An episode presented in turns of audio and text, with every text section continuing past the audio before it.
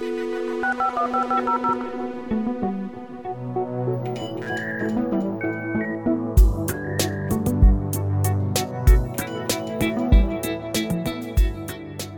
to On the Metal Tales from the Hardware Software Interface. I'm Bryan Cantrill. With me, as always, is Jess Frazelle. Hey, Jess.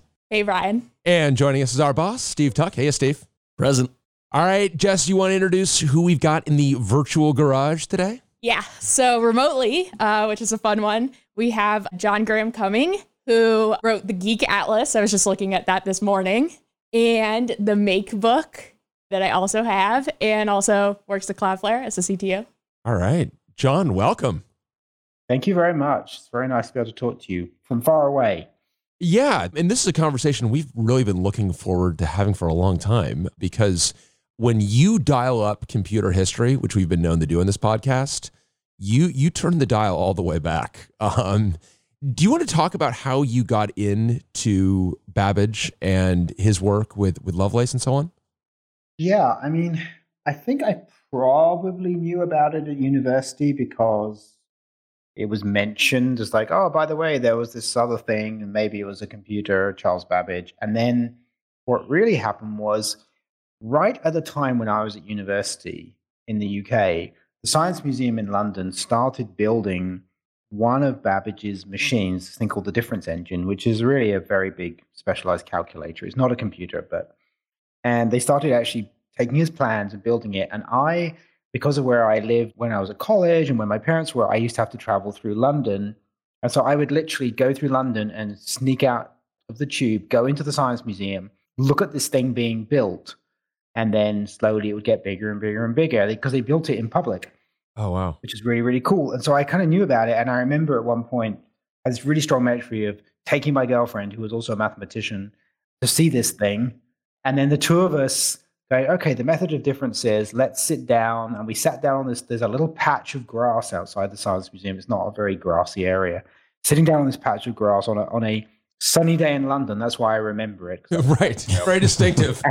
and, and sitting the two of us with a piece of paper working out, okay, how does this thing work? How does the method of differences work? So that was probably really when I got excited about Babbage. And then, you know, subsequently realized that the difference engine, as cool as it was, isn't actually programmable. And that was a bit sad. And, did you already know at that point that you were interested in computing? I mean, had you grown up in computing at that point? Yeah. So, so I was doing mathematics and computation, as Oxford called it, uh, because Oxford was very theoretical. It was all about the theory of computation, none of this messing around with real computers.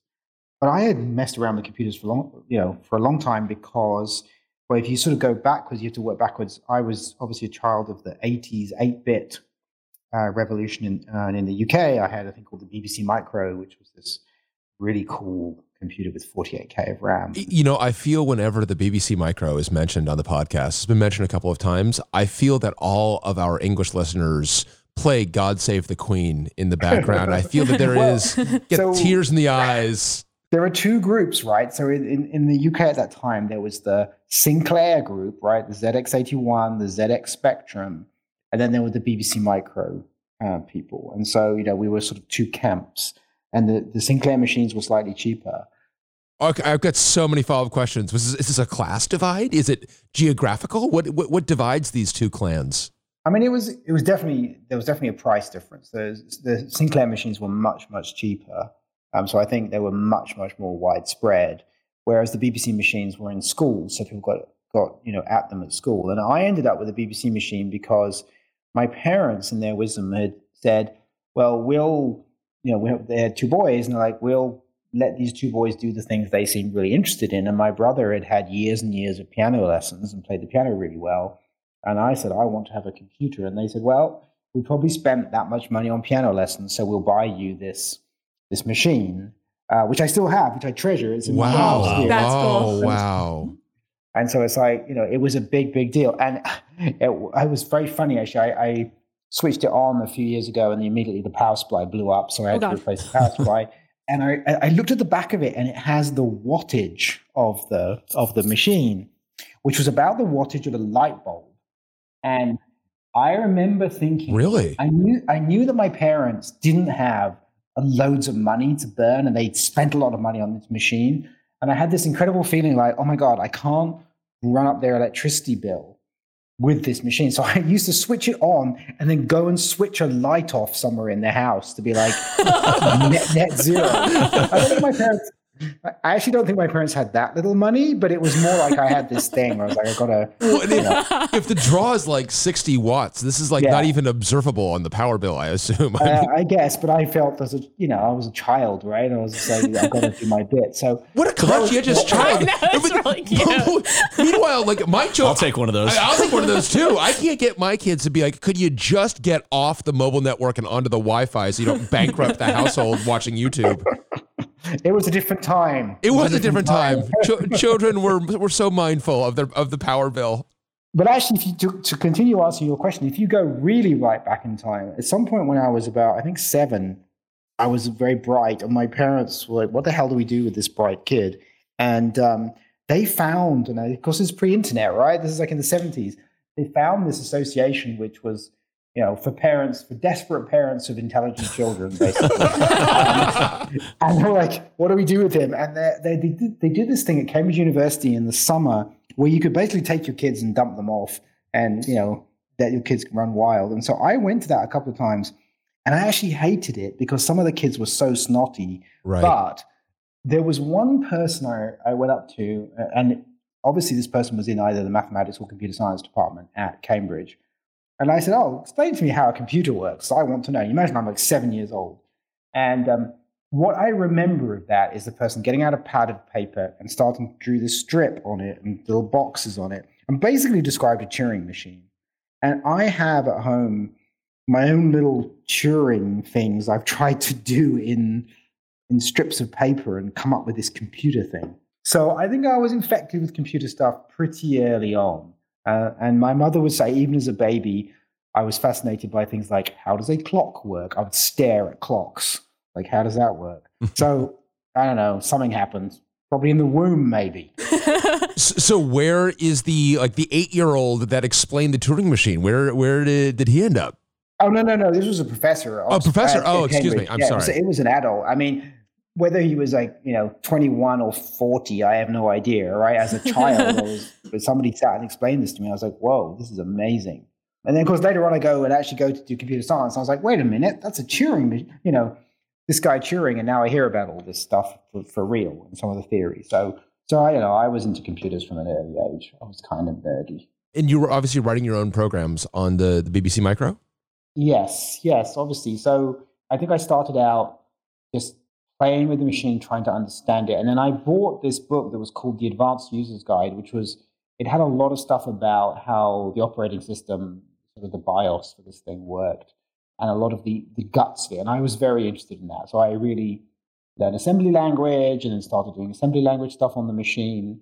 And at the same time, I was programming another 8 bit machine, which was uh, made by Sharp, called the MZ80K, and then some other Z80 based machines. So the MZ to give 80K, you the, yeah. the 80K. Interesting. Yeah, it's, a, it's, a, bit like a Commodore PET as an integrated Ooh. CRT and a tape player. And unusually, it had a keyboard where you could actually type every character that was in the character set. It was really weird because it had a basically it didn't have ASCII. It had its own thing with all sorts of crazy symbols and stuff, uh, and, and, you could type everything. So anyway, I was I was really into like assembly language programming, and then basically to make my programs faster or to access bits of the operating system um, and built various things. me with another boy at school, at high school, we, we wrote programs. So we wrote a statistical analysis package, we wrote a thing for timetabling. And then basically around this time there, we had a 800 kilobit per second, I think, local area network at school. And we disassembled the operating system, figured out how to make it work. And um, it, funny thing was, we disassembled how the operating how the operating system worked, so we could get access to the network. And then we implemented our own packet send and receive routines, implemented our own stateful protocol on top of it, so we could reliably send stuff. Built a network management package, all of this in assembly language. Well, and all of this very early for networking, for local area networking, yeah, right? Yeah, exactly. This was there was this company in the UK called Research Machines that sold computers to schools, huh. and they were first going on. And the school I was at, the high school I was at, the called an upper school in the UK, the head teacher died very suddenly of a brain hemorrhage. Now, a Oh lot my of gosh. money was raised, and the money was spent on this new thing, which was a computer room. Ooh, cool. And in the computer room, they had a network of these Z80 based machines. Um, and myself and another boy, we we hacked them basically. What was the substrate? Because this is going to be too early for Ethernet, right? Well, it was this thing called ZNet, which was their own. ZNet. Yeah, I mean they they they made their own their own network stuff really. So so the, the central machine, so the machines were running uh, CPM, uh, Right. and then they were and then there's the central machine that was running MP/M, which had eight inch disks, and then they had this networking thing. I think it was called uh, what was it called? It had a funny name, but it was ten base two, basically coax. It was 10 base 2, okay? Okay, so it was coax. Um, oh, chain. That's what they called it. They called it chain. And 800 kilobits per second. The MAC address was an 8-bit address Okay. on a dip switch in the machine. so you just went and plugged it in. Interesting experiment. I mean, it was it was it was a holy, but it worked. Wow. Um, the best thing is that myself and Peter, who was the other boy who really got into this kind of stuff, we used to sit physically closest to the file server machine as you followed the network because because it was uh, coax, you could actually remove the, the the connector at the end, terminate it with a BNC terminator, turning the network into a network with the file server and two machines and then up the performance because you just cut off the rest of the network.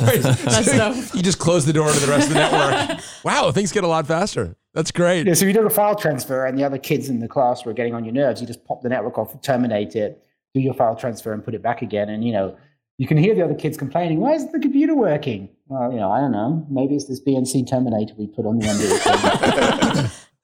That's great. When ag- again, that is very, I feel, early for networking, especially in a school. So, what, what year is it at this point? I mean, this, 1984. I that is very early to be networking in a school. It was, I mean, it was it was fascinating because we got access to this thing. And then the really nice thing is that I wrote to the the company and basically said, by the way, we've reverse engineered the entire operating system. We're doing all this stuff. Um, will you give us the documentation? Because we're like, what you know, we'd like to actually have the real documentation. And somebody from the organization wrote back to us and said, essentially, and I actually published the letter on my blog, but they essentially said, don't tell anybody, but here's all the documentation for this thing. And, did you reveal that you were 14 or whatever you were? I mean, did Oh, they, yeah, know, yeah, yeah, yeah, yeah, yeah, yeah. they knew that this was uh, this was a bunch of kids that had. Uh, yeah, uh, yeah. It was really, really, really encouraging actually because you know Huh. we were we were just hacking this stuff on our own. We didn't really have, you know, we didn't know what we were doing. We were just re- reverse engineering everything. And when we we were like we did things like we wrote, a um, a paint program, and we were sort of sitting there going, oh, how do we do like fill an area with a color? And you know, writing flood fill and all this kind of stuff. So And this is for these machines. yeah, for these machines, for this research machines 480Z, it was called. So I actually have the letter here. It's like, you know, thanks for the letter. Don't tell anybody, but here's the documentation. But uh, I'm just amazed that you're writing a, that it had the graphics horsepower to do a paint program in Yeah, 1984. It, it did. It had. I mean, it was a very simple, simple graphics program. I'm trying to think. I think it was at, at the. I think if you in black and white mode, it was like 640 by 192. I think, and I think in like a the color mode, it was like 320 or. I mean, I think it was 16k of video memory. Still, though, I mean, you think of like this is before the Mac, It's about the time, right? right? the- yeah. I mean, it's it, eh, that must have felt impressive. That's very impressive to be. It must have felt like you were really. Uh, did you feel like you were on the cutting edge of computing? Because you, certainly from a personal computing perspective, you more or less were in 1984.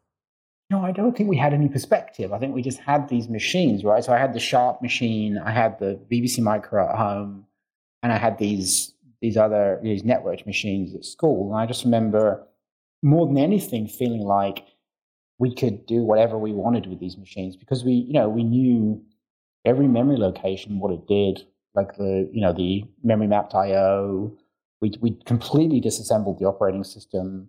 I think we, I think Peter wrote the disassembler as well. So a lot of stuff we wrote, right? Because we're like, oh, you know, it's getting boring just looking at the Z80 opcodes. Let's write a disassembler, and then we, we were bootstrapping from whatever we had, and it was it was fascinating. I mean, I I still have a lot of the code, And Wow. we wrote this network management package for this network entirely in assembler. Um, so that you could like send send a message to machines. So we wrote a chat program, all this kind of stuff. I mean, I, just, I feel like that, that that was kind of pro grade. It was pro grade work at the time. That's what that's what I mean. Effectively, there were a bunch of companies that were endeavoring to do that same thing at that same time. I think it, I think you're right. I think it's about the time where stuff was really taking off, and you know, we probably, you know, I, I was a teenager. I probably could have gone and got a job somewhere else, but Uh, yeah, right. Exactly. You could have like dropped out of school entirely. Was it tempting at all to be like, I, I know everything there is to know about computing, so I'm gonna set my for because I'm actually impressed that you studied computing or or computation at university. Well, so here's a really interesting thing, which is that I was doing this, Peter was doing it, and there were really the two of us in the whole school who were really deeply into it. And I, I think that outside of that little world, it was not obvious in 1984, 1985 that this computing thing was a good career, particularly not in the UK. Yeah, interesting. It was kind of a hobby thing, Yeah. and you were messing around and wasting your time, and you should go and get a proper job afterwards. Yep. And I actually really, really seriously considered being a lawyer Yeah. because I thought maybe this computer, you know, what is this? This is I, I'm gonna I'm gonna mess around with this. I don't know what my job is going to be, and, and in particular, the sorts of jobs you're going to get are like technicians, Right. And it was really hmm. looked down on. It was like there was no distinction between software engineer, which the term didn't even seem to exist, at least from my perspective, and you know someone who installs a phone in your home. You know, that, that's a very important point, and you do actually forget that because I was in. I grew up slightly later, but in the '80s, yeah. and actually, my father, who'd written software when he was at university, didn't for a moment contemplate doing it for a career. He became a physician because mm. it was viewed so pejoratively at some level. I mean, it was viewed as something that you were like messing around with and having having fun with, but not something that you know. I definitely remember my mother vividly telling me, "You can't play on the computer forever," you know. Yeah, yeah, yeah, yeah, absolutely. I mean, I think my parents were, you know, I was obsessed with the thing. I, one summer, during the summer, I stayed inside the house basically the entire summer in front of a machine. This was in front of the Sharp machine, writing a bunch of stuff. And I wore through the bottom of the trousers I was wearing just from sh- shifting in the seat. Um, so it's just like, it was a little bit obsessive. I- I- I know, Um, at this point, are your parents thinking we really need to get John a piano? Are they are, are, are, are they thinking that we have overshot the mark on? no, I don't think so. Actually, I think that they they were worried about me not going outside and socializing more than they were worried about the computer. I, I think it was just, you know, why is he spending so much time inside? and What is he doing? Uh, on the other hand, you know, I seemed to be enjoying it, and I wasn't causing any trouble. So and and you were very mindful of the power bill. I mean, I, Yeah, I just turning I off lights, I mean, sitting in a dark. I just exactly. can't imagine such a considerate child. And all right, so then you you head off to uh, to university, and it's not too much longer thereafter that you're you're on the the the, the sunny lawn in London trying to figure out the difference exactly, engine. Well, I took a year out actually because I had bumped up. I jumped a year at school, so I felt like I was a bit young to go to college. So I took a year out and I um, went and did a bunch of electronics stuff. I went to a local technical college and just did electronics. So I was kind of interested in electronics to kind of learn about how the how things really work. But yes, then I get then I got to Oxford and I'm going back and forth to where my parents lived, and yes, Babbage. Babbage comes along. Although I would tell you one funny thing, which is that years after all of this, I within the last few years, I read a school report of Alan Turing, and in it, the, the schoolmaster is saying, you know, you really ought to do better at all these other subjects other than just you know science and mathematics, because if you don't, you will grow up to be a mere technician, hmm. Oh, geez. Yeah. which happened really. I mean, he didn't do much really. Alan Turing, just a technician. It's really just a technician. Yeah. Yeah, yeah. And it is interesting and you know i i've got mixed feelings about the fact that now there are you know most college campuses in the us the introductory computer science course is the most popular course on campus having surpassed the introductory bio classes introductory it's amazing Really? yeah jess is giving me a crazy look no that's like, true where did you read this? I no no know th- that. th- this is I mean, if you talk to any university that's crazy. yeah yeah no that's the That's crazy. It was not popular when even I went to school. no it- it- this is well it is it's an economic thing as much as it is anything Yeah. else That's right. That's And- right. There's money in it, right? there's money in it Oh, that's true. Like nursing was huge. Right my year. and now i mean you can imagine if you're if you're a parent of an 18 year old who's concerned about the economic viability of that 18 year old you're probably telling him to take the computer science class That kind of ruins it a little bit, to be honest. well that's the question right i mean it's like eh, there was something pure when nobody was pursuing it for Yeah. economic reasons there was gone- like 12 people mainstream. in my class. right 12 people. It was so small. And then I was the favorite. I mean, Sorry, did anyone You ask? to throw that in there? Just want to make sure. Sorry. You know, I I have in, in doing this, I've heard so many stories of Jess and her adventures in math class. So Jesse should know is the person who sets up like all of the trapper keepers around her math exam to make sure that you cannot see anything that she's working Well, on. I want to be the favorite, and I want to get the hundred percent. Like I I, don't want people to cheat off of me. I know. I feel like It's I- reasonable. I feel like I was in your math classes with you. It's such your your descriptions of, of math class are so vivid. But it, it does feel like there is something when you are drawn to it, kind of despite societal pressures to do something else. The people that you end up that end up being there are the ones who are really deeply, deeply drawn to it. Yeah. I mean, I think the thing I really felt was as much as Peter and I were working on stuff together, there was an intense amount of competition. And I, I know I was incredibly annoyed when he did something clever. Like, because I really wanted just to master the whole machine and prove how brilliant I was. So dare we ask where uh, where is Peter Yeah. Yeah, I was going to ask.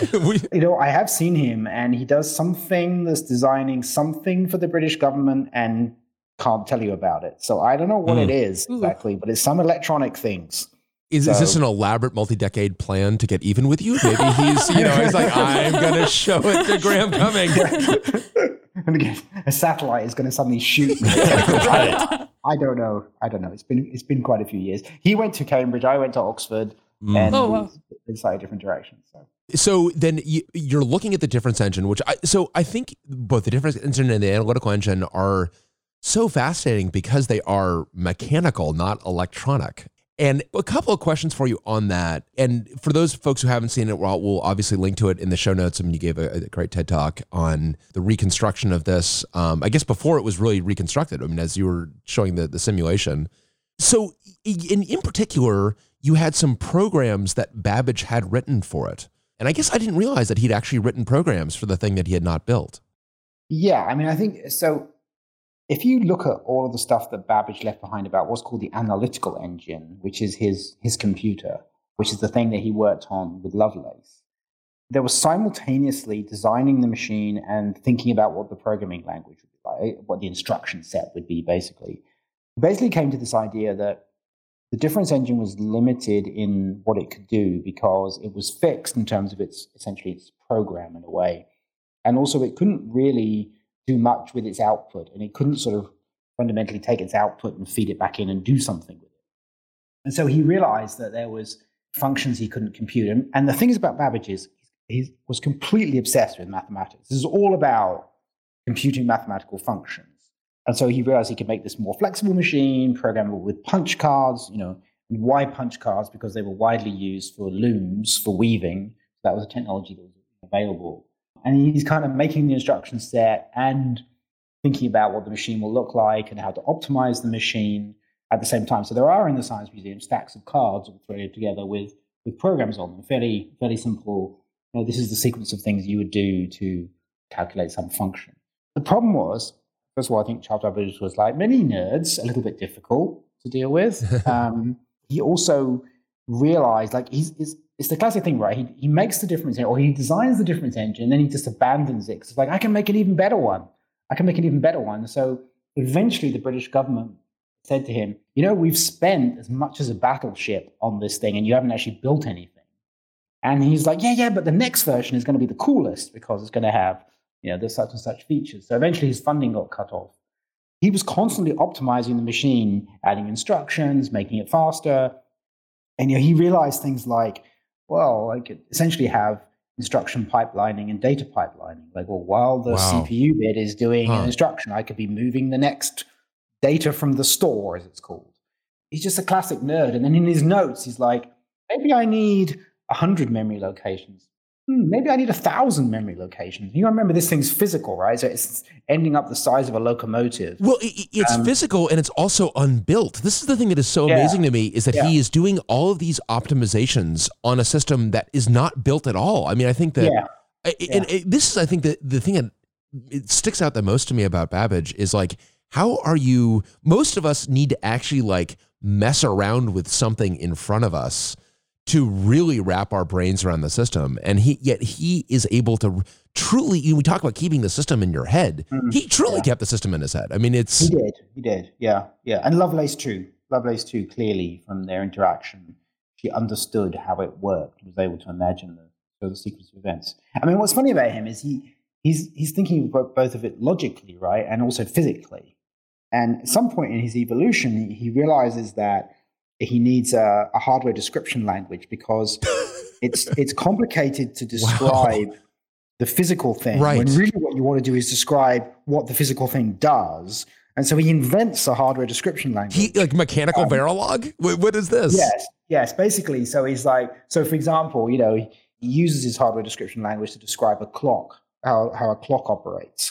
And he said, you know, if this component turns around 60 times, this component then moves one step, right? So it's like abstract without it being how that's actually implemented. Wow. So we did that. And of course, classic nerd, he then along the way is like, oh, I'm going to change my hardware description language. So the problem with building the machine is it's a moving target. Right. So there's plans, there's there's pages and pages of hardware description language. There's also, funnily enough, in some of the best developed plans, there are whole sections that are left, you know, unfilled in. There's like a blank bit. And looking at his documentation and what he wrote down, because we have his lab notebooks, basically thousands and thousands of pages. He's basically saying, "Oh, that bit's obvious. yeah, it's obvious how we'll do that bit. Um, you know, which might be the card reader or something like that." The other thing he did is really interesting is microcode. So he basically the card the punch cards describe an operation like addition. Then you've got to actually cause a physical thing to do addition by moving numbers around and and you know carry operations and stuff like that. So there he's like, okay, well, essentially he microcodes that, and the way he does that is it's on the sort of physical barrels, like in a barrel organ. They have a load of pins sticking out of them. So you have one of those for each instruction, which can then make the make the machine operate. And that's the microcode effectively. That's the microcode effectively. And Wow. Have, the machine. But it's, I mean, it's a very similar architecture to one you would recognize. It's got a central CPU, it's got a bunch of Right. memory, it's got ingress and bus, which is, you know, especially the memory bus. So it, it's, it's it's quite recognizable. I think that's what's so tempting about trying to build it is, is that anyone who's actually looked inside a computer will go, oh yeah, I can see where the CPU is. I Right. can see where I can see all these uh, uh, you know analogies and, and all of the optimizations he was making is unbelievable. A, a stupid question. Was it buildable at the time? Could you have machined it or was it relying? Yes. Okay, it was Yes. actually buildable. So that's really the cool thing, actually, right? Which is that here's the other crazy thing about Babbage. The manufacturing techniques were yeah, everything was hand built. And so, for example, at the time, if you got if you got nuts and bolts, you had to go back to the same nut and bolt manufacturer because there was no standardized threads. Um, so Babbage, before actually embarking on building the even the difference engine stuff, he went on a tour of England, going to visit people who did manufacturing to understanding the state of the art in manufacturing. And he eventually teamed up with someone in, in London who had an apprentice, and that apprentice was the person who ultimately would standardize screw and nut, you know, bolt threads. Um, That's He was You crazy. mean like that? It, that's what th- as a contribution to humanity. Like this is the the standard. Wow. Okay. He's clearly Yeah. good at hiring. yeah, I mean, he is very, he is very good at hiring. I Yes. mean, he was very wealthy, right? That helped as well, right? Yes. uh, but what's clear is he, he had to bootstrap the whole thing. He's like, oh, I don't have any manufacturing techniques. Okay, well, I'll figure that out. Um, but what's important is when the Science Museum built the difference engine, they did it using materials and and machined in such a way that is with the tolerances that were available Mm. oh wow. at the Wow. time. So so they know that the machine does what it, it what it should do and would have been reliable. And so I think we have a good sense that the analytical engine would also be you know reliable and actually operate. Another really fascinating story about this is uh, if you think about in electronic computers, you know, when you have a signal going between components, you quite often have to make sure the signal is amplified in such a way that it's either a one or a zero clearly, because you get some fan out cost, right, to the electrically. The equivalent in his machine is that he has the numbers that are stored in the memory are stored on a wheel with a with a cog on it, with a gear on it, zero to nine. And obviously they might not move perfectly into position when you do additional something. So he has this little triangular thing that shoves in to the gear and actually pushes it into position into whatever the nearest number is. So it's exactly an analogy of an amplifier, you know, where you're going, say, you know, between logic gates, where you're keeping the signal at the right level. It's fascinating to see these these analogies between the, the you know what happens in electronics what happens in hardware. But we kind of shouldn't be surprised because you know many many many years later, church and Turing come along and tell us, you know, oh, well, all this stuff is equivalent, right? It doesn't matter how you do it. Interesting. So was this ever built before the Science Museum picked it up? The difference engine was not. No, Never built. never built. No one picked No. it up. So other people saw that Babbage talked a lot about. He built some little example pieces, components, and then um, other people saw them and said, "Oh, we can build a difference engine too." And so there were other people who built smaller models, not quite the same scale as what um, Babbage was doing. But then Babbage's machine eventually got built by the Science Museum, and you can go see it. And then there was a copy in um, the Computer History Museum until it was taken back by its billionaire owner. Who's the billionaire owner? Yeah, that's shitty. Who does that? It's dark. so they can Well, throw I- it off the back of their yacht. So Nathan Nathan Myhrvold, uh, Oh, CTO, Nathan Microsoft paid to have he paid two things. He he asked the Science Museum to build one so he could have one, have his own difference engine, and um, he sweetened the deal by giving the Science Museum enough money to build the bit of the difference engine that they had never got round to building, which was the printer. And Huh. so the, the reason Babbage got into this whole difference engine thing is you have to go back. You're 1800s. Britain is this massive naval power. It needs really accurate information for navigation. And you know, you, you may have heard about the longitude prize, which was Yes, to get right. really accurate Yeah. clock. But what you also need is you also need books of tables of numbers, like log tables, sine, cosine, all that kind of stuff, so you can do calculations. And the problem was these were these things were created at the time by people who were called computers. Computers, right, yeah. Sat and calculated these things and they printed these books. And Babbage famously said to a friend, I think at college, I wish this damn thing could be um, all computed by steam because that would be accurate, right? That's what set him off in this whole path. And the reason he was thinking that is he and a friend from, from college had, the, had a fun time going through books of, uh, say, log tables or sine tables and looking for errors, which sounds like a great evening thing to do. But there were lots of errors, and finding errors was a valuable thing. And so he was like, if I could just make a machine that did the calculation accurately, then not only that, but removed any problem of transcription, it will actually print out the results automatically. And so it would actually print out on paper and also print out in such a way that it was possible then to reproduce that mechanically in a book. So it would actually make you a lead sheet. So you could just take it straight. So you'd be absolutely certain your book of log tables was accurate. So he did the whole thing. And so, you know, this was actually built and it does actually work as well as prints. And it even does justification as well, the printer, all mechanically. Wow. Um, so That's cool. This justification. It's Like, like, how- that's such like a detail. it's such a detail for something that exists only in your head. I mean, it's just it, it's it's remarkable to me. Yeah, but he was trying to, you know, he was trying to make this real thing that would be really valuable, and he was thinking through all of the issues. You know, like what if it's off by a little bit? What if? Uh, how am I going to print it? How do I remove a transcription error? What do I do if something goes wrong? And so, Yeah. Amazing. All right, we got to take a quick break. We're going to be back in just a moment with with more John Graham-Cumming. On the Metal is brought to you by the Oxide Computer Company.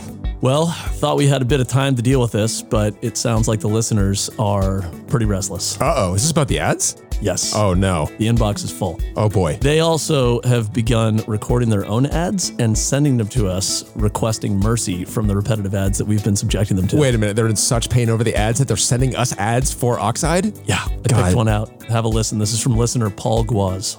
I'm getting really, really, really tired of listening to the same Oxide.computer ads every week, talking about how the Oxide Computer Company is going to make your on premises infrastructure faster, more efficient, more secure, and just all around less painful.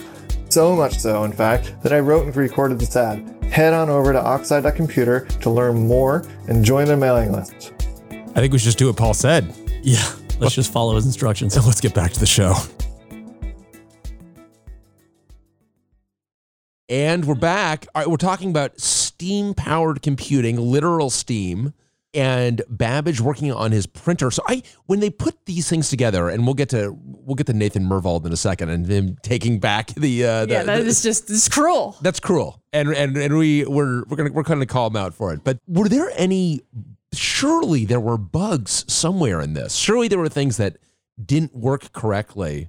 Or did Babbage really did he get this whole thing nailed?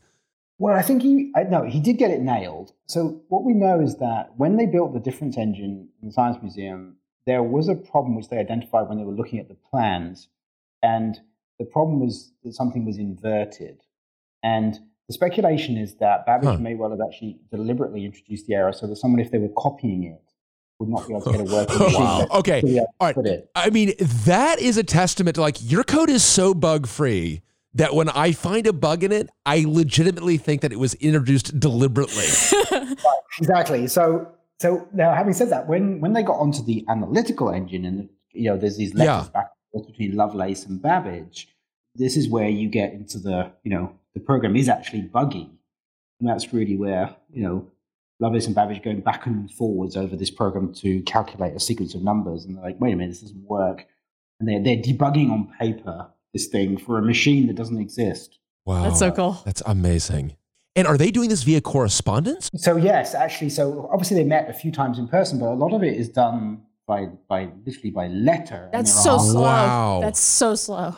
That development cycle, like just think, like that is like the world's slowest. exactly. Yeah, I mean, people complain about like the speed of deploying to production. Why don't you try debugging via exchanging letter. letter? Instead of like waiting to compile, you're waiting for the postman. oh my gosh. Yeah, for a machine that you don't have. Yes, and that has No never one- been no built. computer yet. Wow. What I, what I would really like to, I mean, I, I sort of get how Babbage got into this, right? He he sees this problem of these tables, and he thinks, yes, this could be mechanized, and he keeps going and going and going, and he's just building and building on building on it. But what was Lovelace's deal? She was like a teenager. She walks in, sees a demonstration piece of Babbage's thing. Babbage explains it to her, and she completely gets it. Mm. Like, what was her Yeah. deal? She'd never seen a computer. She's like, great, I'll program that then. Where did she come from? Because I think that's the thing that's fascinating. You know, she obviously had a mathematical background. She's and actually, if you read Babbage's correspondence, she's really the only person who groks it. Interesting. Whoa, hmm. okay. Interesting. I mean, because I was going to ask, like, how is this seen more broadly by even others that are, that are mathematically inclined or mathematicians? How do they view all of this work at the time? I think the big thing is they view it as he hasn't actually built the machine, Right. and he keeps asking for more money. And when are we going to get one of these things? And I think that's the big thing. I, people understood what he was trying to do, particularly around the difference engine, because that had a very, you know, a real purpose that everybody understood. It's it's not well understood, I think, widely what the analytical engine was about, because that Right. was far out. It was like we're going to make this programmable thing and run arbitrary programs on it. Well, and it's kind of the, the curse of the cross disciplinarian as well, right? Because it's kind of straddling mathematics and mechanical engineering in a way that is probably at some level foreign to both disciplines, I would imagine. Yes, Is, is that a fair inference? I think that's not that's not a bad point actually, which is it's like because it's very you know he's going from a very very theoretical world, and then he's yeah we've got this physical machine, and then people are wondering you know what is this what is this guy on about? Right. And and also you you talking about Babbage is also dabbling in all sorts of other areas like oh yeah we could probably one of his famous things is we could probably figure out what the ancient climate looked at by cutting down trees and looking at the rings like how far apart they are. Huh. Um, he's code breaking things for the British government. There's like all sorts of stuff he's doing. His biography is fascinating. And at the same time, he's arguing with the establishment in Britain about various things. He's basically calling other scientists a bunch of idiots and stuff like that. Um, and then he, he, he was offered a knighthood. He was going to be Sir Charles Babbage, but the knighthood he was being offered was not the one he thought was the right one. so he turned it down. Um, as one Basically, does. he's like building this machine and dissing everybody else and the whole stuff. it's so good. it's not it's not ideal situation. Um, the only thing that's really really tragic, of course, is that Ada Lovelace died very young. Oh wow. Yeah, I was gonna ask where she certainly had went. cervical cancer and died in her thirties. Oh my that's really gosh. sad. oh wow, I did not So realize that. Babbage, like nobody understands him. This sixteen-year-old girl turns up and says, "Yeah, I get this. I'll program it with you." They go have this long correspondence, And then dies young. Oh and then she gosh. dies, and then he out he lives for years afterwards, Mm. having lost the only collaborator he gets. And there's this one description because he doesn't describe uh, this himself, but he went to the U.S. at some point trying to raise money because here, here you go again. This is such a old, old but modern thing. He said, "No one in Britain understands me, but Americans will understand because they'll think." How can I make money out of this? So Charles Babbage heads to Sand Hill Road. Yeah, exactly. He basically goes to the US to try. And in fact, what he does is he decides to make a machine that will play tic tac toe, which will show people in the US. Therefore, they'll give him a load of money and he'll go build his machines. But while he's in the US, he somebody asked him about. So good. I mean, I just need to, you just gotta I gotta go to- pause. I know you gotta. just- well, I think Gotta so go to the. U.S. because I they'll pay me money for tic tac toe. I envisioned him on Sand Hill Oh, so Road when I. you said Oh. that, and then I just couldn't get over Oh, it. and, then, and then you envision all these VCs, these 19th century Turning it VCs, down. and it's like, well, we will be cheering for you from the sidelines, and you know, make us. I, I, yeah. Anyway, so he goes there, and he, and he but somebody recounts. I can't remember what it is, but and and it's this is written up. Actually, somebody wrote a letter about it that they had said something to Babbage about Ada Lovelace, and you know she had died you know, not long before, and that there's just description of this him just falling apart in Oh, my gosh. despair that she was gone, and that you know this was his intellectual equal in this in this process Hmm. and he was probably in his 70s at this point and she was you know in her 30s but they got it. They, they understood how to make this what this what this future was. And in a funny way she understood it more than he did because he very much was obsessed with this idea of these mathematical equations. He built all this mathematics in it. And she's there and you know and she says it in one of the papers it's like hey but we could represent pretty much anything by numbers like music or symbols or, or letters and we could compute all sorts of other stuff. Yeah. and it's like I, and, Yeah, you, and you okay, called that the Lovelace step. leap, I believe. Which, I call it that because I I- everyone talks about her being the first programmer, which is fine. But you know, honestly, between her and Babbage, they were both coding. right, right, right, right. Yeah, exactly. But this thing where it's like, hey Babbage, you know you're building this machine, but by the way, we could do text processing and music, and it could compose music and all this kind of stuff. It's like that is a huge leap. That is a yeah, huge leap. that's cool. That is, Right? no, it really is a huge leap, and to do that again on a machine that's not built. Yeah. I know exactly. so it is a, a, huge leap. And so, when do they get kind of fully appreciated for their? I mean, at what point does kind of society realize that they were truly, I mean, ahead of their time by a hundred years almost? Well, I think the thing that's interesting is they were definitely ahead of their time, but Babbage and Lovelace are kind of like the uncle and aunt of the rest of computing because it's a complete dead end, right? They do this stuff. He dies, she dies, he dies. His son carries on a little bit of the work, but it really goes nowhere. And it kind of stops, like end of the end of the 19th century.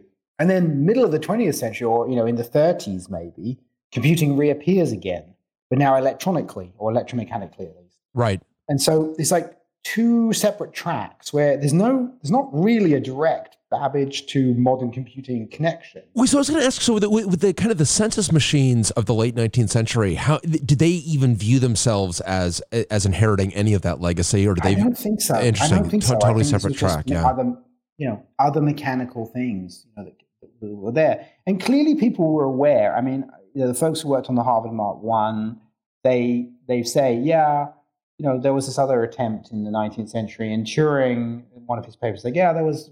He talks about Ada Lovelace and was aware of because Ada Lovelace was wondering whether this machine could think. Wow. Wow. That is so ahead of its time. All right, Ada Lovelace. Like, how much of the future are we going to envision here? I mean, this is like, wow, interesting. I know, I know. I do wonder, is like, you know, if she hadn't died, would she have kicked, you know, Babbage and be like, "Can you just build the damn thing? Like, I've got stuff I've got Oh, to write. Oh, code. I've got programs to write." So, That's an mm-hmm. interesting thought. Yeah. If Lovelace had lived, would but she have? thing I think is really interesting is right about this time, right at the same time as Babbage is here with his mechanical computer, Michael Faraday is in London with electromagnetism and he's making transformers and relays and solenoids and all this kind of stuff.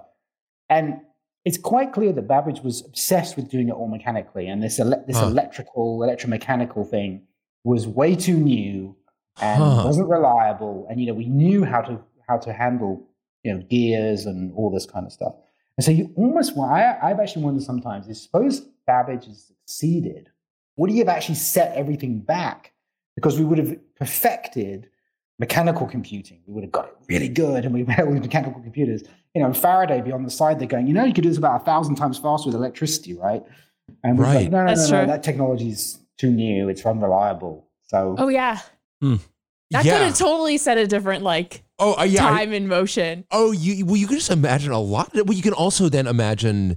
I mean, I think you, you can also imagine the machine gets built and people realize that this this could be done much faster with, with relays and so on, and then computing gets jump started Oh, yeah, sixty that's years Maybe. earlier. Yeah, maybe. Who knows? Anyway, Babbage and Lovelace were really smart, and definitely Babbage was, you know, if Lovelace is can be called the first programmer, then I really think Babbage is the first computer nerd. For sure. Well, it's all right. So here's another kind of question in terms because you, I mean, in terms of, of how the history of computing actually gets written, even the census machines and so on, and the the, the kind of accounting machines of, of the early 20th century don't actually get us over the hump. It ultimately takes the existential threat of a world war to actually get humanity over the hump with respect to to computing, or maybe I, I maybe did it. Maybe, maybe, or maybe that was just just happened, right? That in the 30s, you know, Turing is doing some theoretical work, Church is there, and some stuff is happening, and then you know, and then yes, the war is there, and but I don't know, but maybe the war gave us some bunch of money, but feels like the time was ripe. interesting. Okay. So Shannon is there thinking about, you know, we could do all this logic we want to do, we could do it with electronics. I, I don't know. I'm not sure the war is actually essential. I mean, the war certainly, you know, a lot of money got spent on computing. Well, it certainly focused the mind on the problems at hand. Yeah. But it, it- interesting. So the, all of these things were kind of building up, and it, it was. Do you think that there was a, there was a bit of inevitability to it then at that point? I do think it was kind of inevitable, yes, because if you if you just look at the way people were thinking about things, and then you know there was there was this process in mathematics where there was this idea that maybe we can mechanize a lot of stuff that was happening in mathematics before there were machines. So I think even from the theoretical side of things, the mathematicians were thinking about these things, which is how Turing gets to it. Actually, he's trying to solve a problem in mathematics. He's not trying to invent a computer, but along the way, he's like, oh. So in order to mechanize this thing, I need some sort of machine, and and, he, and then he describes this universal, what he calls a machine, which is what we can now call a Turing machine. Was this a budding th- kind of theory of computation then in math? What's the outgrowth of math that Turing is coming from? Well, so there's this there's this thing called the Entscheidungsproblem, which was one of Hilbert's problems. So this mathematician called David Hilbert came along and he said, "Well, there's a program of work we should do." This is in the 1920s. Basically, the idea was you got all of mathematics, and he thought, well, maybe we could create this really solid logical foundation for all of mathematics. And we could have a set of axioms and we could do everything. Like just lay it all out. All of mathematics somehow be encompassed in this one project. So he's like, well, therefore we need to figure out what the formal language would be for that. And then we need to see if we could find a system which has certain properties. So, for example, is it complete? Could everything that's true actually be proved? Is it consistent? I.e., Are there no contradictions in this mathematics? And actually, the last one is is it decidable, which is um, is there some algorithm to decide whether a mathematical Hmm. statement is true or false? And Hmm. so Hmm. you know, this this was just a purely mathematical project. But you can is- see the seed of the halting problem for sure. yeah, exactly. And Gödel comes along, Kurt Gödel comes along and comes up with this incompleteness theorem and says it doesn't matter what you try, it's going to be incomplete, which kind of went poof, you know, blew up the whole. oh, sorry. Did I just burn your yeah, I domain was to just the about to say I thought that like Hilbert's problem was one of the like unsolved math things. Yeah, but it's But like, yeah, that's why.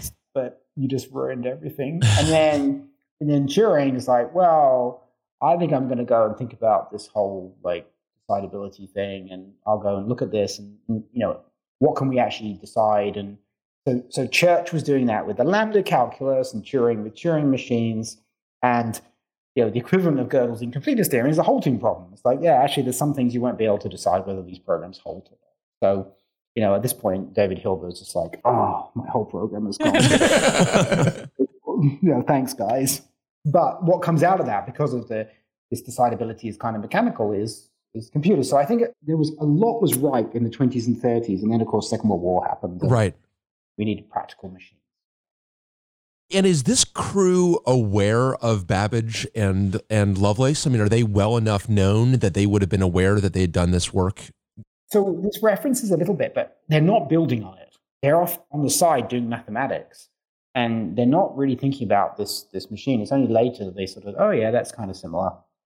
Kind of similar to what we're doing, but it's it's much later. It's not a linear progression through these things. Huh. Wow. And so, I mean, I just, I mean, I don't know. And maybe it's the way you're describing it feels so cinematic. I mean, I know feel it like feels really nice. there's got to be a movie, right? There's There got- really should we, be. I, we got to figure out like who stars as Babbage and who stars as Lovelace. It feels like I don't know. It feels like there's like, there's a great movie to be made here about their story. So, and it must have been amazing too to have all that correspondence between the two of them. Mm-hmm. Yeah, there's loads of correspondence, Lovelace's letters, and then you know her Babbage's letters and Babbage's writing and her writing, and then you know a bunch of people that you know they spoke to and described what they were doing. It's very it's very interesting to see it because it gives us a lot of background references. One of my favorite things about Lovelace is that so her mother because because right so Lovelace's father was Lord Byron, who was you know a poet and quite you know famous and also you know, a drug addict and many other things. And Lovelace's mother didn't want her daughter to have this poetical spirit because that was really bad for a girl, right? To have the poetry of her father, and so she made her learn mathematics as an antidote to that. Hmm. That's how she was taught. And then one of her tutors was De Morgan of De Morgan's Oh my Law. gosh. Whoa, Okay. that is dope. Whoa. It's like, and, oh, and De Morgan is here. Like, he's got a cameo. yeah, exactly. Exactly. De Morgan's like, you know, oh, who are we going to get? Who are we going to get to teach Ada mathematics? Well, De Morgan, he'll do. So, uh, you know, He's available. Available. so you know, so she had this very strong mathematical background. And, Huh. um, the only thing about Lady Lovelace, it does come across a little bit in her letters, is she does have quite a high opinion of herself. She Well, I mean, hey, hey, wait a minute. In her defense, it sounds like I if mean- one is going to have a high opinion of I mean, themselves, she's sounds like, like- she qualifies. Yeah, exactly. She's like, I'm kind of acing it over here. Like, I don't know if you're. Uh, like, do I need to remind you that music can be represented as information? Like, okay, yeah. Well, like, sorry, what have you done again? Like I was tripping up De Morgan when I was 12. Yeah, exactly. Well, actually, De Morgan did say about her, you know, she really is an original thinker in mathematics and could actually be a first-rate, like eminence, I think is what he I said. mean- so, you know, and she was very young as well. But incredible story for the two of them, and you know, they obviously managed to get the poetry out of her, get the mathematics into her. So, Yeah, that's crazy. I, it- it is just, yeah, it is just amazing to think about and to think about all the kind of the kind of cast of characters that Yeah. are that are around. So, in terms of building the analytical engine, what's the progress on that? Because I think that the and, and to kind of give you some of the context for the question too. One of the things that's been so fun about doing this podcast is talking to people about how they got into computing. And we learned about this thing called Dr. Nim Mhm. and this this mechanical manifestation of Dr. Nim that Ron Minnich described as being really inspirational to him. And based on that, I, there's this thing called Turing Tumble that's out there Mhm. uh, today, which is really neat. And there's something that's really great and approachable about these systems for mechanical computation because it's so visceral and you know in a way that you know a smartphone is just is not approachable in any kind of the Right. same way and in terms of, of introducing kids and people to computing so what's the progress on the analytical engine because has that has that yet been built No, goodness me, no. So I created a little charity in the UK to try and get this thing together, and I and I found basically the two other giant Babbage nerds in the world. So Don Swade, who actually was the person at the Science Museum who ran the project to build the difference engine, Oh, wow. and a guy in the US called Tim Robinson who has been building bits of the analytical engine out of Meccano. And the two of them have been poring over every page of Babbage's notes about the analytical engine. And we now have a massive cross reference where we can look up anything about this. And so the reason that's important is that Babbage kept changing his mind about stuff. So, for example, he's like, "Oh yeah, we'll use we'll use base ten for this machine. No, let's use binary. No, let's use base twelve. No, let's use base sixteen. Uh, so i was going to ask about the base because the 10 is effectively arbitrary Yes, and you're presumably looking for something that has the best mechanical properties right. That's why he, yeah. and so it sounds like there was some vacillation on that Yes, there was. So his decision was base 10 because it's easy for the UI, right? A human can inspect the, the state of the machine and know what's going on. It makes it easy. It makes the mechanics of the machine more complicated for Right. addition. And one of the reasons why he wanted to have binary was it make, makes make an adder really simple, right? But he realized that if he had binary, then his memory locations, right, his his bytes, which are literally stacks of gears, would be so tall mechanically you'd have difficulty moving them. Eh, So how much memory does he have in the analytical engine? Depends which version you're talking about. right, yeah, right. Which base? Yeah. Somewhere between 10 and a 1,000 memory locations, each one being, depends on the spec exactly, but typically a 30 digit you know, base 10 number. Wow. That's cool. That is cool, but it's also that is small. But guess what? That is goes, really small. Oh, I might need double precision. I'll invent a system where I can link two memory locations together. So I can. So if I need sixty digits, I'll be fine. That's So, crazy. so yeah, the, the the quad word, the mechanical quad word. Yes. Yeah.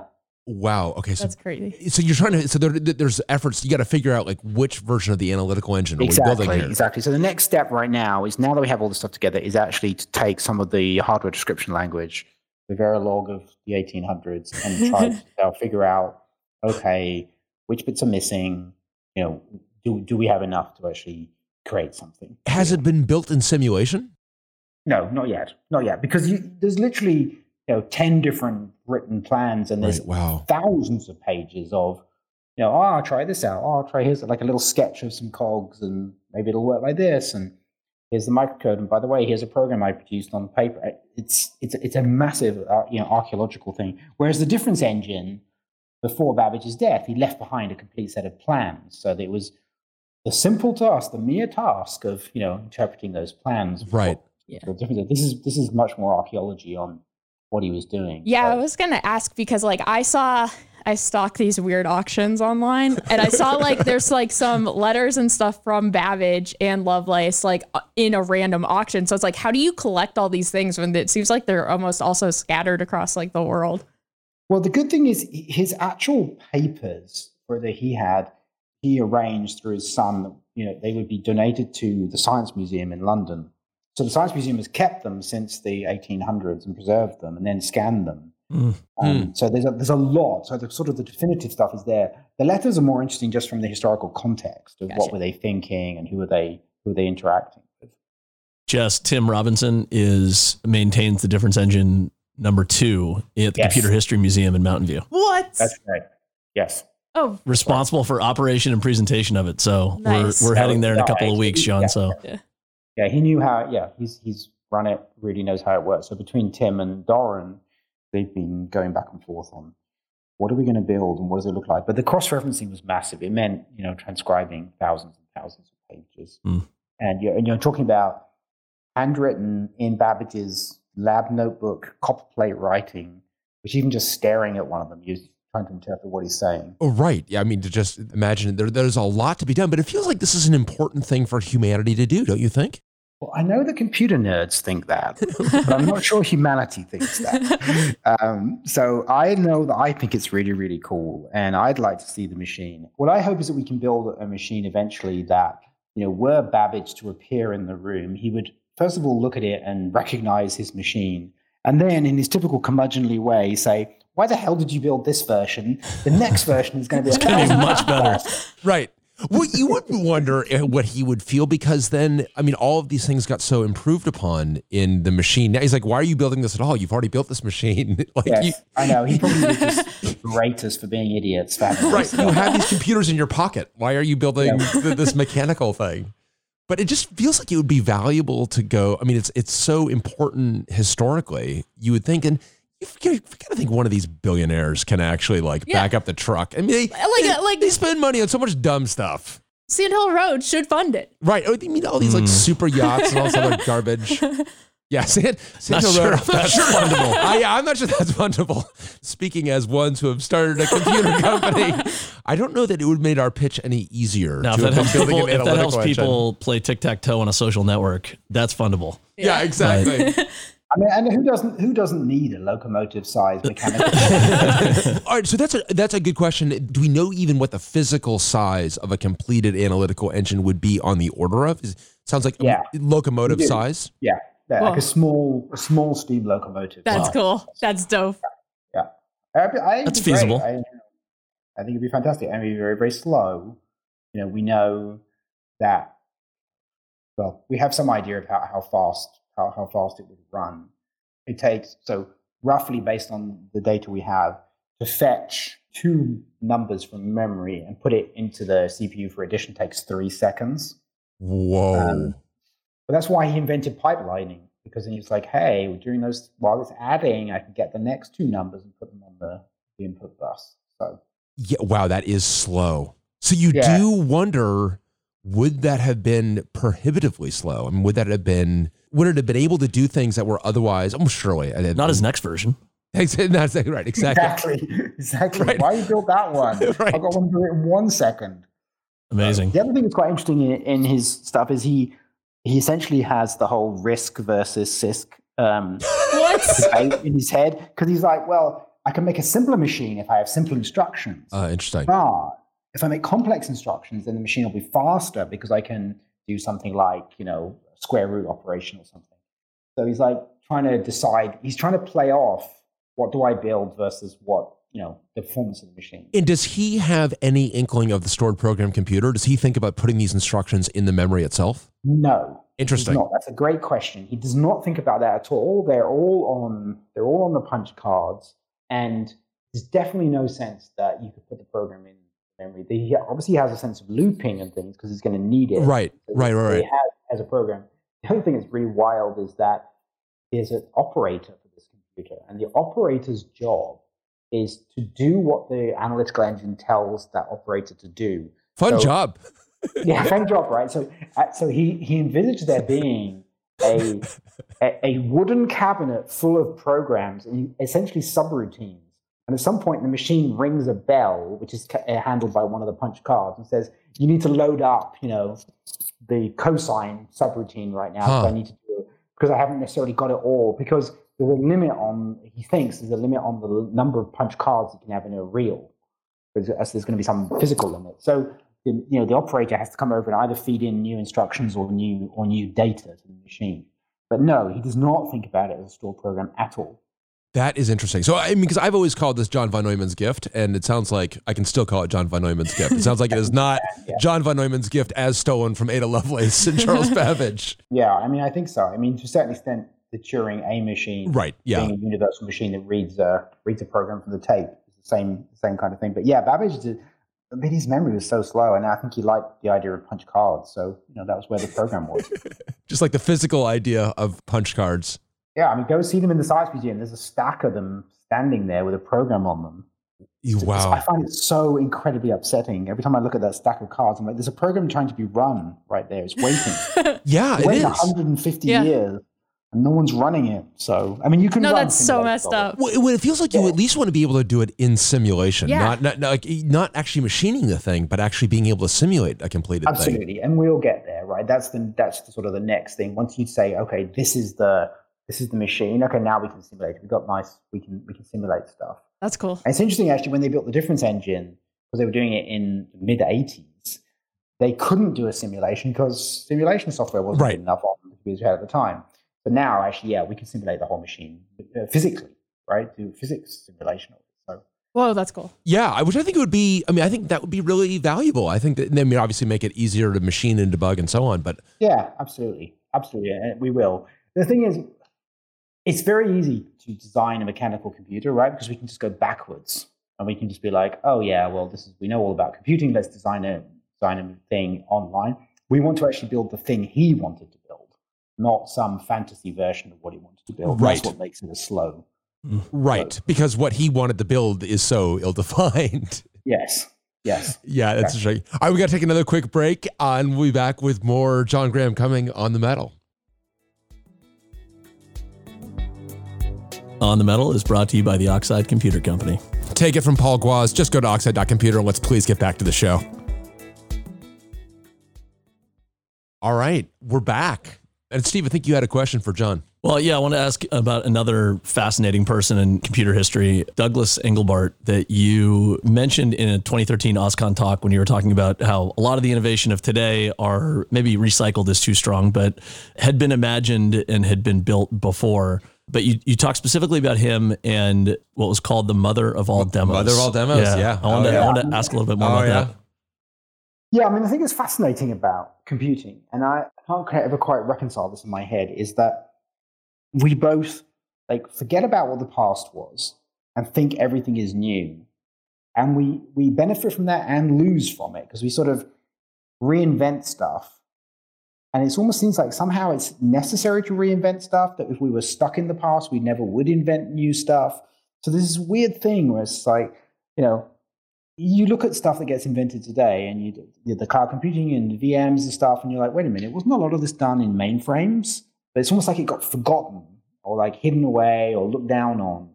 And I find it really weird. And the mother of all demos is fascinating because, you know, you're talking about forever ago, and here's a guy doing like desktop video conferencing and he's got hypertext and he's just interacting with the computer over, you know, a phone line. Um, it's a little more complicated than that, but it's it's it's just fascinating to see. And then, you know, inventing the mouse because hey, we need to have the mouse because we need some pointing device. And that that for me is, is is really really interesting. But it's hard to reconcile with, you know, we in some ways seem to like to forget the history of computing and reinvent things. Well, so is it reinvention or to me, I think the the present and uh, rhymes with the past. Because you look at, you know, take cloud computing and, and virtualization and so on, there are certainly very, very important elements done very early in computing. But modern virtualization actually did have to solve a bunch of problems that had not been previously solved. I mean, I- my view has always been that you want to really look to the past to make sure you understand what has been done before, so you're not resolving the same problem. But I think sometimes we overly lionize the past and we think that that every problem has been solved. I don't know. No, I think that's true. I mean, it's certainly the case that every problem hasn't been solved. Although I think it's interesting as, you know, the amount of theoretical work that was done in universities, if you go back and look at, you know, Lamport clocks and all this kind of stuff, where it's all distributed computing stuff being done before we really had enough distributed computing to worry about that. Yeah, I find Right. that fascinating. Yeah. All this work. And then, you know, Google comes along and builds massive things. It's like, oh, yeah, we can, we can actually go back and look at all this research that was done.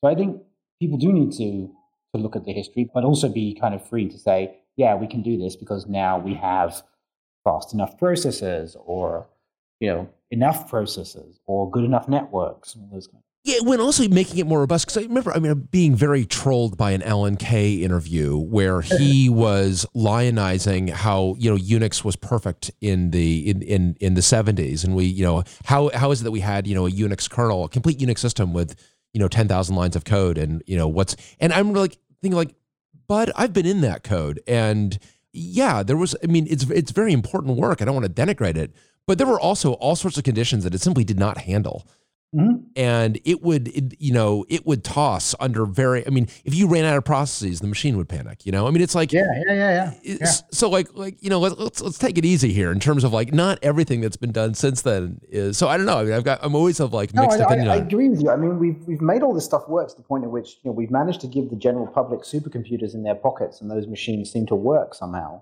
and they don't have to worry about you know inodes running out or any nonsense like that. We've made stuff pretty pretty reliable.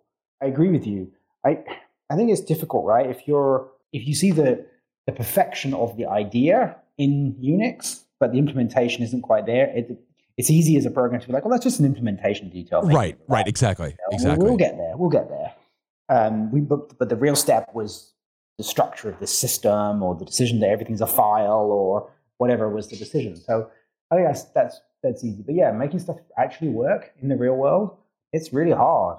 Really hard. and so you know actually what I, I really like as a technology that is very aware of the past but still very forward looking is RISC-V i don't know how much you've gone into the the kind of the innards Yes. of, of RISC-V but i just love the way they have so deliberately learned from everything Yes, I agree. I mean, that's one. Of, that's a fascinating project. It's one of those things that I probably wish I had more time to spend messing around with. But yeah, agreed. When I just love they got like, these tables of like all these mistakes that various architectures have made because it's like and it's like all of these historic RISC architectures have got these weird warts, you know, and they've kind of gone through and systematically eliminated them, at least in the instructions that architecture. I don't think people give enough like credit to past history when they build things. Right. Well, and I think RISC-V is a model in that regard, Yeah. you know, where it's like, hey, we paid attention to the past, but we're not going to be confined by it. I'm going to do that. Yeah, yeah. That's a, that's a good way to look at it. Definitely. So not to fixate too much on the mother of all demos, but I, I was curious, was it actually a demo? Yeah. and who was it a demo to? Yeah. Uh, and it's recorded. It's recorded on video. Okay, so he just recorded it on video. No, it was done live. So it was it was done live in San Francisco, I think. Right. But I mean, it, so when it says it was recorded on video, I mean, it was, we have a video of the demo. Yes, we do. We do. It's ninety. I think it's like an hour and a half, something like that, ninety minutes. Cool. Um, and there's everything there. The mouse is there, video conferencing, real time editing, collaborative real time editing with somebody else who's remote. And what was the reaction at the time for to all this groundbreaking technology? I think everyone was.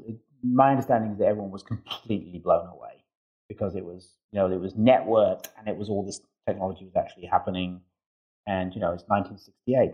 Right. So this is before PARC, right? This That's is nuts. th- this is and it- the mother of all demos inspires a lot in PARC, and PARC in turn inspires a bunch of the industry. That's Yeah, cool. this is SRI. Was done, right? And I Right. think I remember where it was done. It was somewhere in San Francisco. The Yeah, it was in. San Francisco, I believe. And did this just shock everyone? I mean, were there teasers that this was coming? Did people know what he was working Yeah, on? but you know, it's like who was it that said uh, what's the quote? Like the future is here; it's just well hidden. Whatever. Yeah, what- What's the? Yeah. the- the- Oh no, it's not evenly distributed. That- yet. that's it. uh, That's right, it William is. Gibson. Yeah, yeah. and who, who, the- the- who is that? That- That's a. who It's is William that? Gibson. Right. th- thank you. Yeah. And I kind of feel the same way about like the you know folks that were kind of in the know knew about that, but it's just like you know when we were talking about like Tom Lyon was here, who would describe going up to PARC where his brother worked, and there was a time in Silicon Valley when like One of his brothers, one of his brothers, one of his one of his five million illustrious, prolific brothers, you would walk into PARC and it was like walking into the future, Hmm. and a It's lot cool. of people described that. That's cool. And but it was you know it was all still you know it was in the in the present. I don't know what the analog is for today though. You know what is the, the Quantum. Those people would claim that they were the future. I'm just saying. I I'm know. Not, I'm not defending it, but you know they right, would. maybe, hey, maybe Right. it is. Well, probably, yeah. I, although my understanding is at the time, some people thought that Engelbart was a bit crazy until he did the demo. oh He interesting had, he had all these ideas that all this interactive stuff was going to happen, and Just too wacky. think it was just too wacky and out there. And it's like, you know, drop the mic. Basically, it's like, by the way, boom. Right, because worked. any one of those things would be groundbreaking Yeah, to a certain yeah, extent. And he's like, oh, no, wait, there's more. Wait, there's more. yeah, exactly. It's like, by the way, we're doing hypertext now. We're going to switch windows. Now we're going to do a video conference. Uh, I'll just show, and then we'll do real time editing. And then I had I have to believe there's people that were like, oh, this demo's rigged. You know, show, do, does this actually work? Yeah, and it did actually work, although it was hell getting it working. I remember reading a thing about the. Uh, it must have been going to probably uh, you know Bell and asking to get the, the phone line, you know, the, the data connectivity between the two locations working. I think they had to use microwaves actually. oh Whoa, wow that's cool. But I mean, it was it was totally crazy because it was Menlo Park to San Francisco, if I remember well. Whoa. Mm. That that is dope. that is amazing. Is there a book on the mother of all demos just on I that? don't. There should be. There really should be. Yeah, it's kind of amazing that there isn't. I mean, it's certainly referred to a lot by the PARC folks. But you could just watch the videos on YouTube if you got an hour and a half, you know, to watch a black and white video of somebody making a shopping list and editing, you know, online. Pretty, That's pretty cool. crazy. Uh, it it is amazing. And in, in 1968, it, it, Yep. it's just um, it's just stunning. Yeah, and it's like where is that? Where's the the that demo equivalent today? Yeah, I don't know if it's quantum or not. Well, So- maybe what's this crazy thing Elon Musk is doing, drilling holes in people's heads? Oh, yeah. testing Wha- brains. oh wait, what? Fair enough. Hold yeah. on. What- Hello. he what- has a new company. the holes in heads. Yeah. It's yeah, like there's Cerebral where he implants. into your head and Yeah. connects you to or something. it's like you're racking up your brain to the cloud. Yeah, they're doing POCs right now. Oh my god! Yeah, you first. Uh, yeah, what? I, I, oh, well, I don't even. know. I'm, Don't- words don't- fail. don't do I mean, yeah. come on. I mean, it's just. and but you. This is why I think maybe when when you get these things that feel very like a big leap, sometimes it is hard to differentiate those from the things that are leaps that don't actually amount to anything. I, like the whole like nanotechnology. There was a so there was a period when nanotechnology was absolutely going to be the future. And K. Eric Drexler and the Gray Goo. And I mean, John, you remember all this whole this whole era? Yes, I do, and I remember being utterly fascinated by Totally. nanotechnology. And then Neal Stephenson wrote the Diamond Age and made it seem like it was all coming. And, and it was yes, I I really wanted. You know what I really wanted? I wanted nanobot shaving cream. I wanted to. I, want, I wanted to be able to rub tiny robots on my face and have them shave me. That's, That's cool. terrifying and captivating. Oh my god!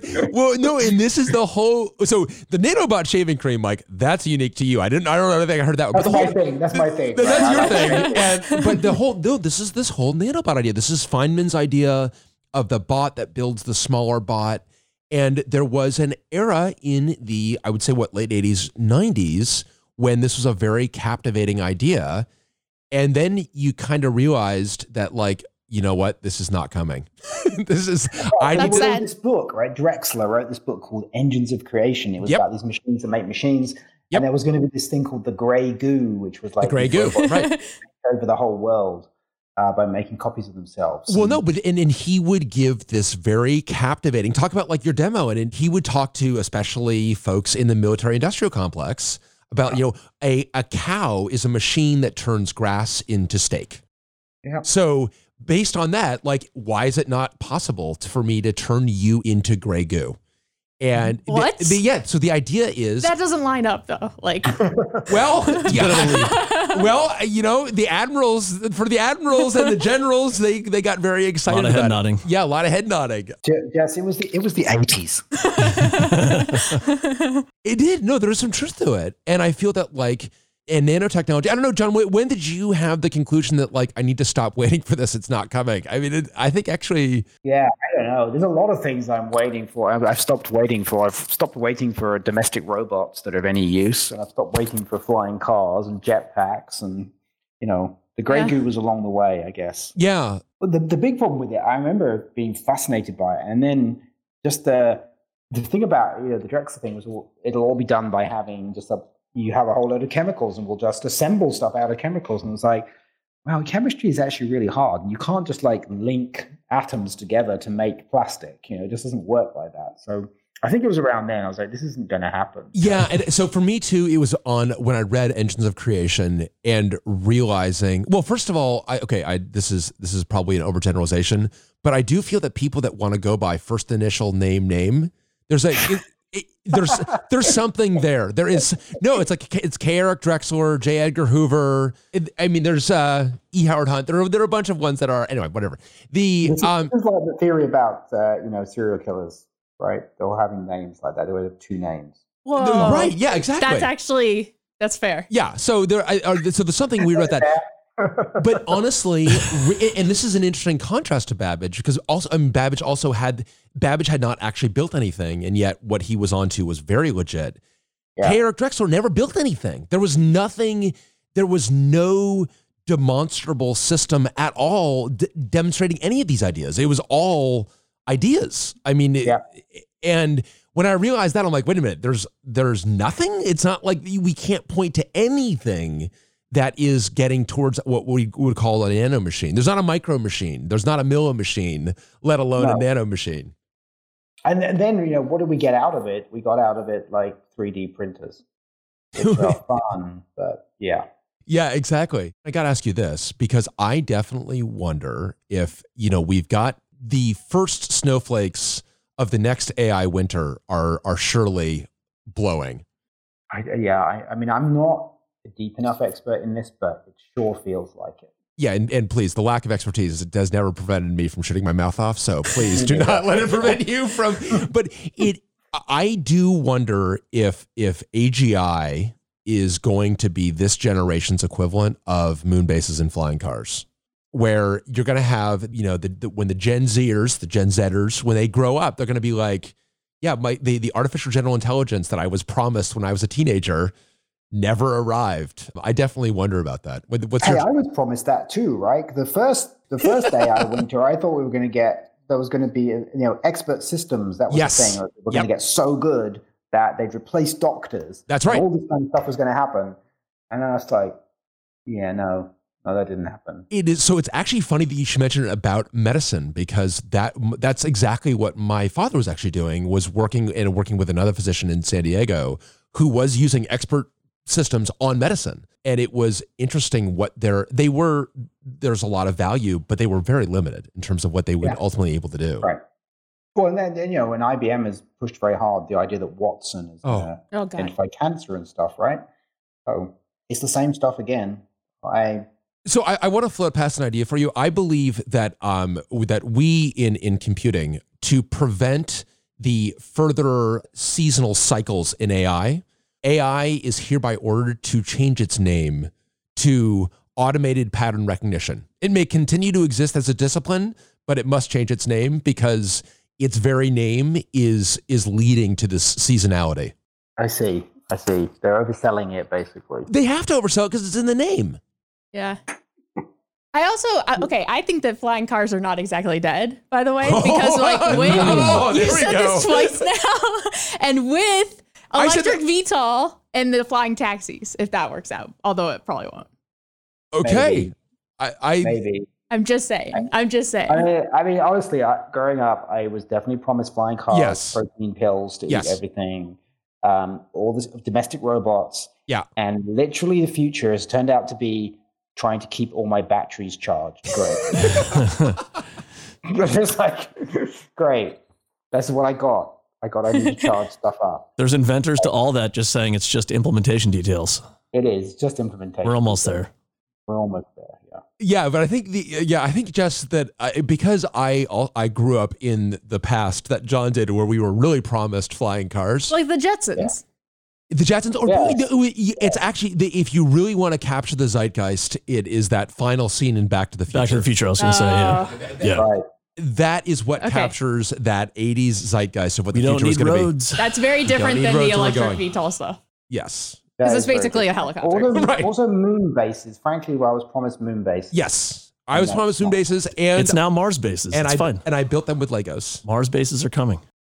Mars bases are yeah, yeah. Three flights a day. Just sit tight. Yeah, is that for people who've had their skulls had holes Yeah, that's drilled in their skulls? It's actually your Tesla is going to drill into your skull and fly you to Mars. It's going to be a Don't lot of about it. latency back to Earth. All right. Well, with that dystopian view of the future, John, thank you so much. This has been, This has been so much uh, fun. this has been so Yeah, much this has fun amazing. and and such an interesting tour through the the history of computing. Thanks very much. Lovely chatting with you. Good luck with the company. Thank you. Thanks. All right. You've been listening to On the Metal Tales from the Hardware Software Interface. For show notes, to learn more about our guests, or to sign up for our mailing list, visit us at onthemetal.fm. On the Metal is a production of Oxide Computer Company and is recorded in the Oxide Garage in Oakland, California. To learn more about Oxide, visit us at oxide.computer. On the Metal is hosted by me, Bryan Cantrill, along with Jess Frazelle, and we are frequently joined by our boss, Steve Tuck. Our original and awesome theme music is by JJ Wiesler at Pollen Music Group. You can learn more about JJ and Pollen at pollenmusicgroup.com. We are edited and produced by Chris Hill and his crew at HumblePod. From Jess, from Steve, from me, and from all of us at Oxide Computer Company, thanks for listening to On the Metal.